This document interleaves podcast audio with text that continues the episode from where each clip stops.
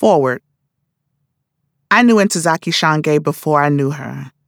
As I wrote in my memoir, Unbound, I grew up listening to my mother's record of the Broadway production of For Colored Girls Who Have Considered Suicide When the Rainbow Is Enough. My mother listened to it so much when I was growing up that I had memorized a good deal of the play by the time I was 12 years old. Shange's words gave me language for my own experiences with trauma and with love. My mother was a reader, and our home was a black woman's literary paradise. But Shange held a particularly special place in my home and heart. I was thrilled to finally meet Ntozake Shange when I directed the annual celebration of Black writing that was held at the Art Sanctuary in Philadelphia in 2013. Zaki didn't put on airs. She was warm and funny. Best of all, she was real. I learned from her that your best writing comes from being authentic, honest, and brave.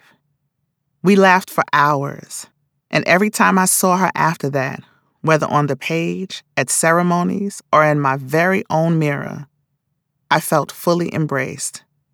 I was devastated when she passed, but I keep returning to her words and her legacy.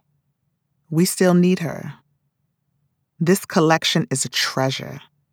I can't believe we have the gift of more work from Zaki, even though she left us with so much.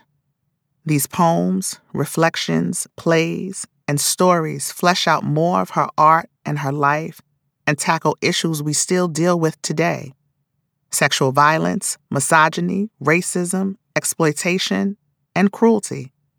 And the solutions she provided justice, love, community, and sisterhood, which are still available to us as these pages encourage. I hope Sing a Black Girl Song leads to a much needed Shange revival across the country and world. May we be encouraged and resolved in her memory and honor. Tarana Burke.